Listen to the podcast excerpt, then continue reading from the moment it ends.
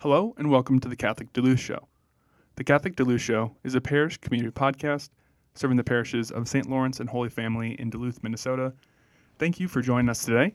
My name is Daniel Roda, and with me I have Father Eli Gieske. How are you doing today, Father? Good. Good to be here. Good to be with you. Yeah, thank you for joining. We have a good amount of stuff going on this week. Yeah. Kind of, or at least in the next week or two. Yeah. We're getting to the end of November, Thanksgiving, coming into the first week of Advent. So It's kind of a fun time in the church. Yeah. Getting ready for Advent. Yeah. So I'll be gone on Friday, so we won't have Mass on Friday. I think there might be a funeral, but there's no Mass. The 8 o'clock Mass on Friday here at St. Lawrence is canceled. And we are going to take another week of distant faith formation next week. So we don't have it this week because it's Thanksgiving week, but next week we will have distant learning again. We'll reevaluate and try to determine. We're also waxing the floor, so that had something to do with the situation. That also helps. Yeah, we're like, well, it might be just easier. So what else? There were some other things we were going to say. I don't know. Life is kind of, we're just cruising along here and getting ready for Advent. Yeah, my memory is kind of escaping me, but does the liturgical New Year, does it start on Sunday? Starts on Saturday evening prayer one, correct, technically. Correct, yeah. So the vigil, yeah. So you can have a little New Year's party for the liturgical New Year. Yeah, that would be, what is that, November 28th? Yeah. Yeah, and there is, this is kind of off the hip, but there is a, the Christmas novena, or it's not, I guess it's not really a novena, but the Christmas novena type of prayer starts on, I think it's the 27th. Oh, of November. November. Because it starts on St. Andrew's Feast Day, which I think is the 27th, or maybe it's the 29th. That's the 30th. So the St. 30th. Andrew's the 30th, yeah. Okay, so next Monday, then. Yeah. Which, I mean, you can find it online or something like that, but it's just a short little prayer, and basically you just pray it every single day up into Christmas. Yeah. It's a nice little, like, Christmas Advent sort of. Kind of like an Advent calendar sort of thing. Yeah. Prep you for being ready for Christmas. Yeah, and I guess I don't know totally what that'd be called, because it's novena type, because you do it every day for a certain amount of time, but novena 9 days means 9 days. So maybe this is a derivation. The Advent Christmas preparation novena, or whatever, how would you say, 25-day, whatever. Yeah. But you can look into that. That's something. If you're looking for something to do for Advent, think that's always. I've done that. I've done it successfully once, but I've done parts of it multiple other times. Okay. So cool. Yeah. But that's kind of something that's coming up is change in the liturgical year, which is always exciting. Yeah. No, I'm not huge into decorating, but I know a lot of people are. So we'll be changing the churches up a little bit, colors and whatnot. And actually, tonight's topic for RCIA is part of it, at least, is the liturgical year. So I'll be talking about that tonight at that. And, it's always those little things that we do to help us get in the mindset. So, yeah. And today we're going to be talking about liturgical prayer versus devotional prayer. So we'll get into that. Nice. And I think even liturgical living celebrations, we've kind of talked about that a couple times, but I think that kind of forms into these different kinds of prayer, devotional versus liturgical. Yeah. But before we get into that, Father, would you open us in a prayer? Sure. In the name of the Father, the Son, and the Holy Spirit. Amen. Lord, we lift up to you all our needs. We pray for our parishioners in our cluster and in our diocese. We pray that you would meet them where they are. Help them to trust in you during these uncertain times. Help us to get into the Advent season with a heart that is open to walk with you, to slow down a little bit from busy lives, and to spend time pondering and preparing our hearts for the celebration of Christmas. Hail Mary, full of grace, the Lord is with thee. Blessed art thou among women, and blessed is the fruit of thy womb, Jesus. Holy Mary, Mother of God, pray for us sinners, now and at the hour of our death. Amen. In the name of the Father, Son, and Holy Spirit. Amen. Amen. Thank you, Father. Yeah. So yes, today we are talking about liturgical prayer versus domestic prayer or devotional prayer. Okay. And not that they're going against each other, but maybe comparing and contrasting the two and trying to get a deeper understanding of how we need both and how we can fully live out both within our maybe community church and our domestic church. Yeah, these are good things to think about. Yeah, so liturgical prayer or the liturgy, we talk about that as being the public work of the people in a sense. That's kind of the root of the word kind of talks about that, I guess. So the Mass and then the Divine Office actually are the two technical places in the church where we are doing liturgy. So the public work, the public prayer of the people, you might say. And so it's these prayers that we do all together as the faith community, as the body of Christ. We enter into them. We take part in them. They are bigger than ourselves. They are bigger than our domestic church. It's something that we have a liturgical calendar that we follow and so forth. So there is a sense where it's all together the Catholic Church is doing these two public prayers or these public work, you might, however you want to say it. And it's very formalized. You know, there's certain things that we do. There's saints we celebrate on certain days, or seasons of the year, these kinds of things. So it's very kind of rote, like this is what we do, and it's there for us. It's for us to enter into, but it's also to nourish us individually, but as well as a whole. So that takes on a different character than our private devotions and our. But we can do devotions together, like. Even as a parish, you can pray the rosary before Mass, and that's something I would love to encourage at some point here. Or we can do these novenas. We can offer prayer intentions. We can do scripture studies. All these ways of entering into prayer are good things, and like you said, we need both. So, yeah, this is a good little area to try to figure out. Because sometimes, right, the temptation can be one or the other, like, oh, Mass is boring, or I don't get anything out of it, or let's make it more exciting. Let's do different things to make it more exciting. Like, okay, there's certain things we can do. We can make the liturgy more elevated. In certain sense, there should be sort of a texture of the liturgy, right? It should be, we should know when we are in Advent. We should know when we're in Christmas. We should know when we're in ordinary time, just by the way the Mass, the music, the prayers, and everything.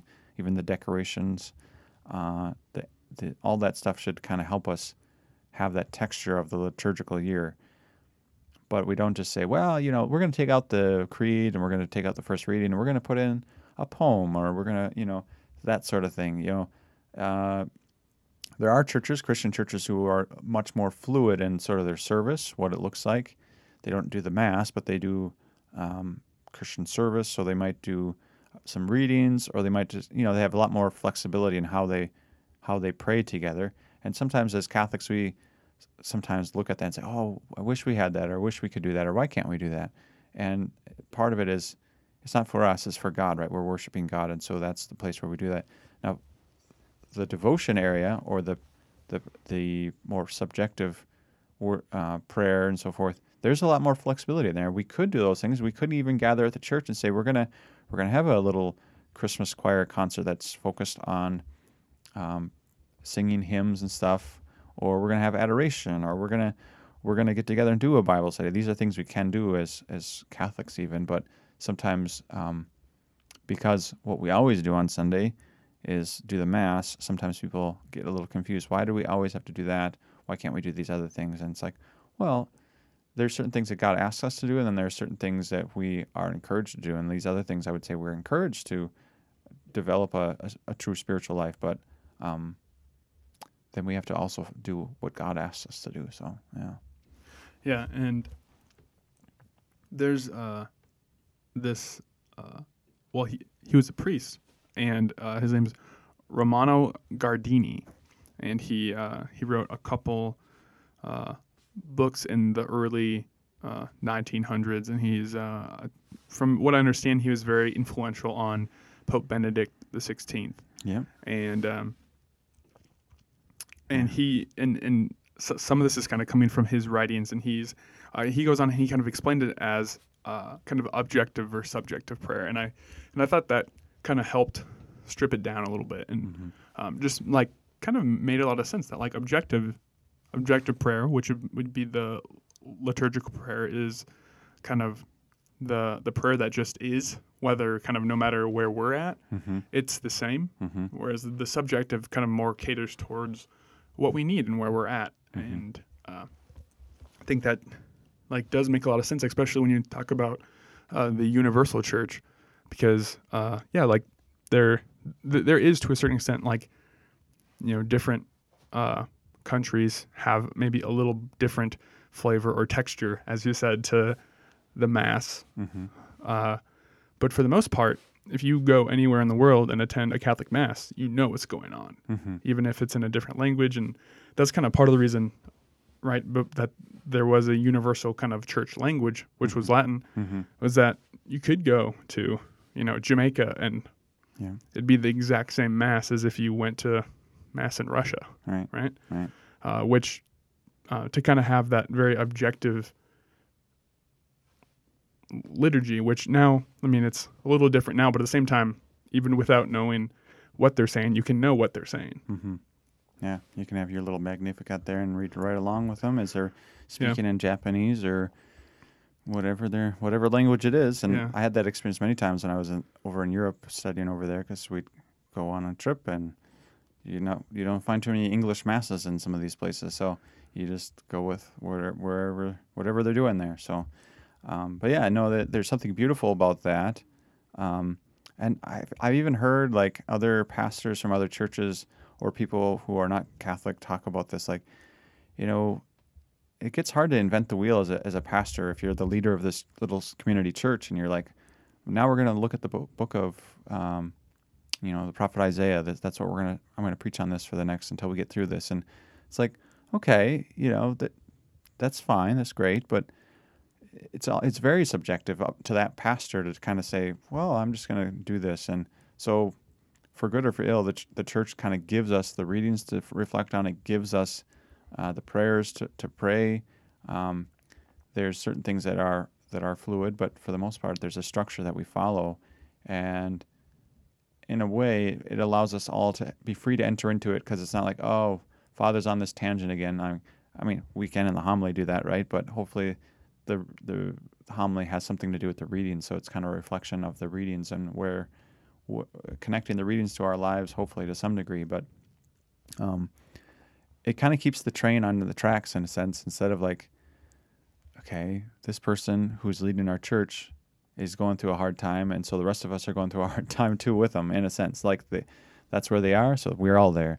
The church has the texture of the year to kind of bring us through the seasons and allow us to experience all those parts of the year in an appropriate way. So I think that's a big benefit of having the liturgical year, the calendar, and the subject, or the objective and the subjective, separated, you know.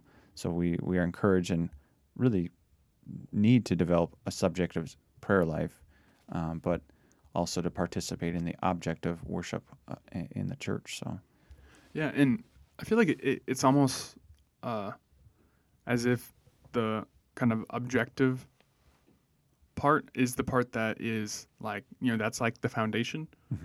And I guess also at the same time, it's like the height. So it's like kind of what we aim towards, but it's also like the most like foundational thing that we have.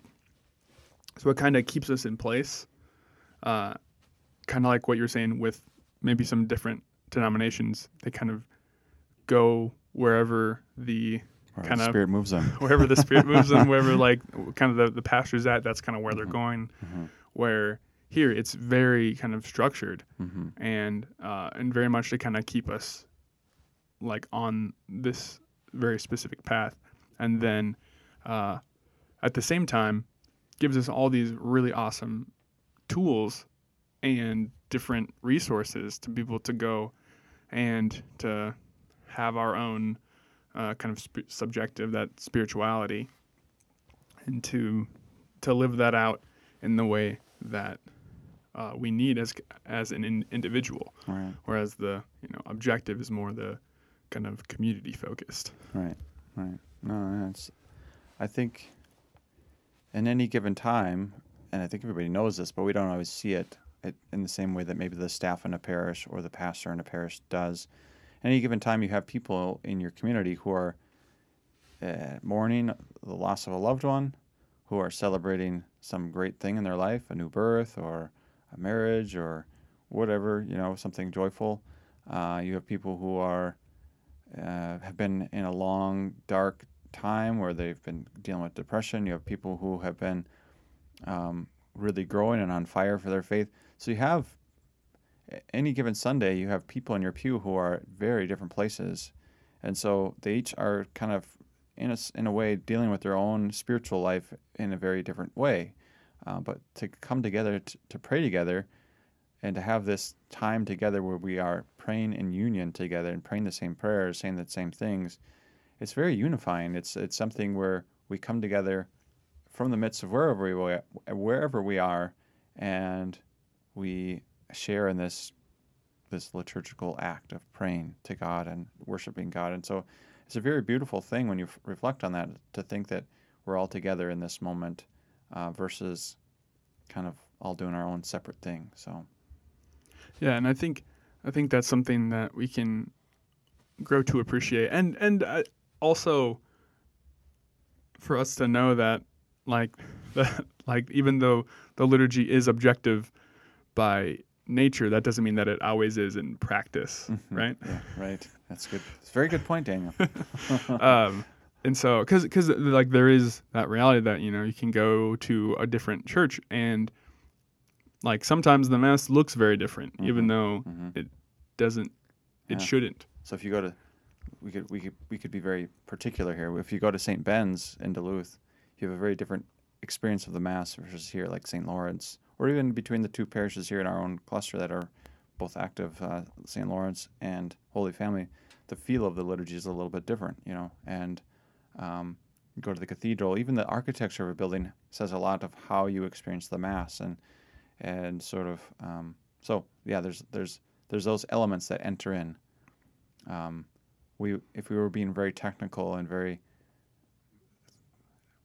what's the word, stuck up, I guess, in our saying, these are the accidents of the Mass. So they're the things that aren't essential in a sense of whether Mass is valid or not, whether it's Jesus comes to us in the Eucharist or not, but they're the things that make it beautiful or make it have a different feel to it. So the building that we're in, the music that we sing, even the presider's style to some degree, whether it's very like personal to him, like almost distracting it can be sometimes, like this way the priest says the Mass versus it's very, he strives for, and this is kind of what I strive for, I don't know if I succeed, to make it like, let's not have the focus be the Father and how his little idiosyncrasies or whatever. We've all been to a Mass where the priest is maybe a good priest, but you're so caught off by the way he celebrates Mass that it's kind of distracting from like prayer. And I suppose if you get used to it, you can look past that. But sometimes it's whether it's his cadence or his just his way of dealing with stuff, it can be very difficult to enter into the public part of the Mass instead of like just being like shocked by Father's antics up on the altar or whatever that is. Yeah. So yeah, and I think sometimes, yeah, that's, I've been caught off guard a couple of times, just like if the priest doesn't do what they're supposed to do. Yeah. And and not necessarily always in a bad way, but because like there is something like a dynamic of the Mass that's just very formal, mm-hmm. and so at times, if it's like informal, just like, wait, what are we like? I know what to do, and I don't think this is what we're supposed to do. Yeah, so. It's just when Father comes, like some priests, and I think Father Ryan was probably more this way, would preach not from the pulpit, but, you know, go walking around and stuff. Yep. Like, some people love that, and other people hate that. And there, I mean, the rubrics, I think, say you can preach from the chair or from the pulpit or from some other appropriate place or something like that. So there's a little bit more vagueness than it used to be. It used to be you had to preach from the pulpit or from the chair. But so, like, for a school mass, I would oftentimes go down and talk to the kids and stuff like that, but I don't do that on Sundays typically. But, you know, that kind of thing can throw people off if you're not expecting it. It's like, oh, here he comes. Yeah. He's asking us questions, and, oh, you know, it's going to be a little difficult for people. And, or, you know, if we're used to a certain thing, then we can get thrown off. And instead of being prayerfully entering into the Mass, all of a sudden we're, like, dealing with, like, this is uncomfortable. So, yeah. Which I know for me, too, I have... And so, like, some other people might have this. There's, like, a couple things in the Mass that we're very, like, particular about, like, what we like. Yeah. And I'm trying to, like, work on that because it is something where it's like, man, if this isn't this way, then I will, like, focus on it, and then it drives me, like, out of the Mass, and I was like, oh, that's kind of like maybe it's not, like, perfect, but at the same time. Sure. It, like, I let it affect me. Yeah. And we all have those little triggers, right? Yeah. Oh, they used incense. I don't like incense. Or I love when they use incense. Or that mural that they have on the back wall is just too much. You know, we can get caught into these little things that maybe we shouldn't, but we just, on a human level, they're the accidents of the Mass, but they affect us, right? Yeah, and I think that that's why it is nice that we do have, like, that structure. And when it is, like, followed correctly, I think it's, you know, over thousands of years of practice, it's like, hey, this is what helps people, for the most part, you know, like, help enter into the Mass. Right. Yeah, there's something. So people will talk about, oh, Mass is so boring because it's the same. We say almost the same words every Mass, and so it's kind of boring, you know. But there's something to a structure that allows you freedom within the structure. Bishop Barron, I think, it talks about, like, learning a game. If you know the game of basketball or the game of golf or whatever, you don't want to be focused on, like, what's the structure of the game or how does it work. You want to play the game. You want to enjoy the game. And so if you're focused on what the structure is, or, like, trying to reinvent it all the time and say, like, okay, now let's do like this. Let's add this little rule, or what. You're always learning the game and you're never playing the game. So it's kind of like that, I would say, for us as Catholics when it comes to the liturgy. We want to learn how to do the liturgy so that within the liturgy itself, I can actually pray. I can actually connect with God. I can actually focus on not how good or bad the music is, or how good or bad the homily is, or how good or bad. If it's following a certain structure and within the bounds of what is asked, presumably it gives people freedom within that to just enter into the Mass and what we're actually saying and what we're actually doing, so that we can internalize the words that we're saying rather than just saying them. We can internalize the action of what's happening, that we're entered into the sacrifice of the Mass. We're praying here. There can be something that we enter into versus just on the exterior, on the surface, what's actually happening in front of me. And so I think that reflection... we don't always remember that, but that's kind of the plan of the Church, I think, is to make it, have the liturgy be celebrated in such a way that it gives freedom for the individual to enter into what is actually happening, versus just always focusing on, like, well, what's going to happen now, because everything's different, you know. Yeah, and then from there, once we're, to a certain extent, like, comfortable, like, we're able to actually, like, be, like, fully present and participate, right, which is that was the big thing, or one of the big things from Vatican II, and especially for kind of changing everything from Latin to I guess the official language, is to help people to actually participate more. And so if you know what's going on, you're able to participate, which I think when you get to that point, it's kind of up to us to be active in the participation, or passive in the participation, which at that point, I guess, isn't participation. Yeah, but but there is, I guess, that part that really does rely on us to, like, take that step. You bring up an interesting thing that many people have talked about, which is the phrase was from one of the Vatican documents. I forget which one, but active participation in the Mass. What does that even mean? Like, yeah. Is that because to some degree, some people took that as like, well, that's why we have Eucharistic ministers now, and that's why we have lectors now, and that's why we have, like, we're trying to find things for the laity to do in the Mass. And okay, like these roles are super helpful sometimes, like when they're needed, but sometimes people can take it as like, well, if I'm not a Eucharistic minister, or if I'm not in the choir, or if I'm not in the, if I'm not lecturing or whatever, if I'm not doing these things, then I'm not fully participating. And that's not the case. Like, we can be perfectly and fully participating in the Mass by just sitting in the pew, participating, listening, singing if we have the ability to sing, praying the prayers if we know the prayers. That's full participation. Like, what they were getting at even more than an exterior thing was this interior connection. Like, I'm actually praying. I'm actually connected to what is happening in the Mass. And so I think sometimes that phrase of active participation has been misunderstood to both degrees, whether it means I need to be doing something rather than nothing, focusing on the interior, or I'm just so focused on the interior that I'm not even aware of what the greater picture is around me. So I think it's both and. So yeah, it's a good little. We could talk more about that, but yeah. I was thinking, kind of preparing for this, I was like, oh, it'd be actually kind of fun to go through like the Vatican II documents on like a podcast. Yeah. I mean, it might take a couple, but it was that would be kind of fun. Yeah. I don't know if that's most people's idea of fun, but yeah. Oh, lovely! Let us read this document from the Calva and we'll discuss it. Yeah, that's wonderful, Father. Good idea. Yeah. I think people would enjoy that.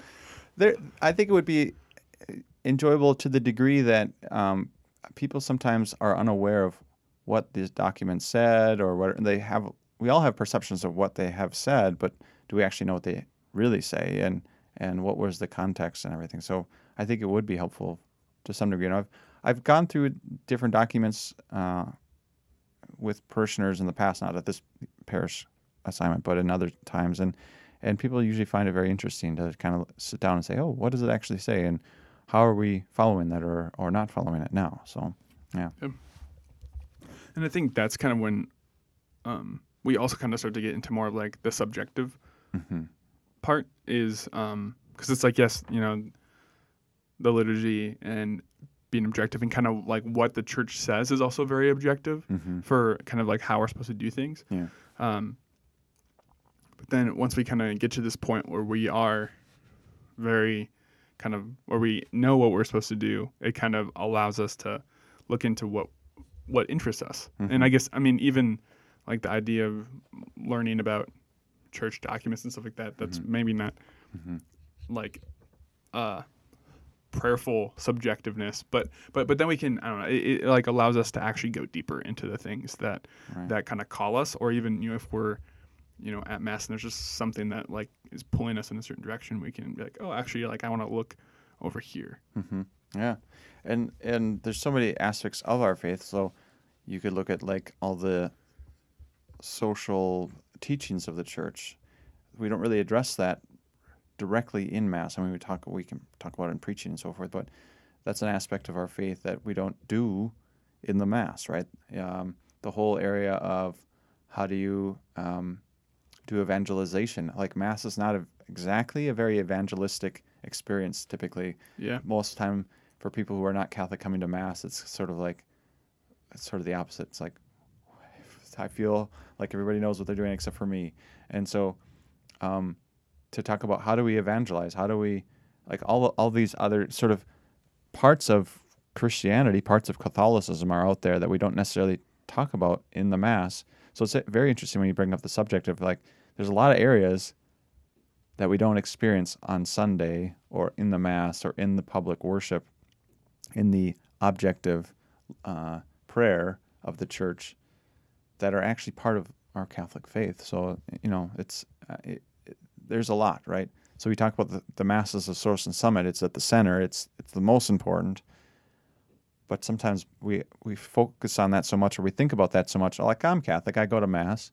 Okay. But do you do these other things? Are you aware of these other pieces? And do you have that subject of part of your life where you're also engaged in learning the faith, sharing the faith, practicing the faith? There's a huge other part of being Catholic that we don't always talk about. So, yeah, it's very interesting. Yeah, and I think that kind of segues a little bit into the last kind of thought that I want to bring up, which is, you know, obviously right now in this COVID time where it's like not everyone is coming to the church to kind of participate in the objective prayer of the church, and kind of in the community church, but then kind of talking a little bit about like the domestic church and how we can even have kind of the objective liturgies within our kind of domestic church. Yeah. You know, like, I guess, I don't know, like, do you have any thoughts of that? Yeah. So the domestic church obviously is the church of the family and the home, and there's lots of things we can do. There are like more formalized things, like we could pray the rosary, we could pray the chaplet, we could read the readings for the day, we could reflect on these things. I think even something like decorating the Christmas tree, if that's something your family does, could be, in a sense, a liturgical thing or a prayerful thing or a part of our building up of our domestic church. You know, I remember that very distinctly. I think I shared with on last Wednesday when we did a little video. That's one of my memories growing up, is decorating the tree, and it seemed to take forever, but there's something just having a tradition, and we have lots of traditions, but developing traditions that kind of are part of our Catholic faith. So having like a holy water font in your house, or having saint pictures on the wall, or, you know, like even the decor of our house can tell us and help us kind of enter into these little subjective elements of our faith. So, I think developing that is really important, especially for our children.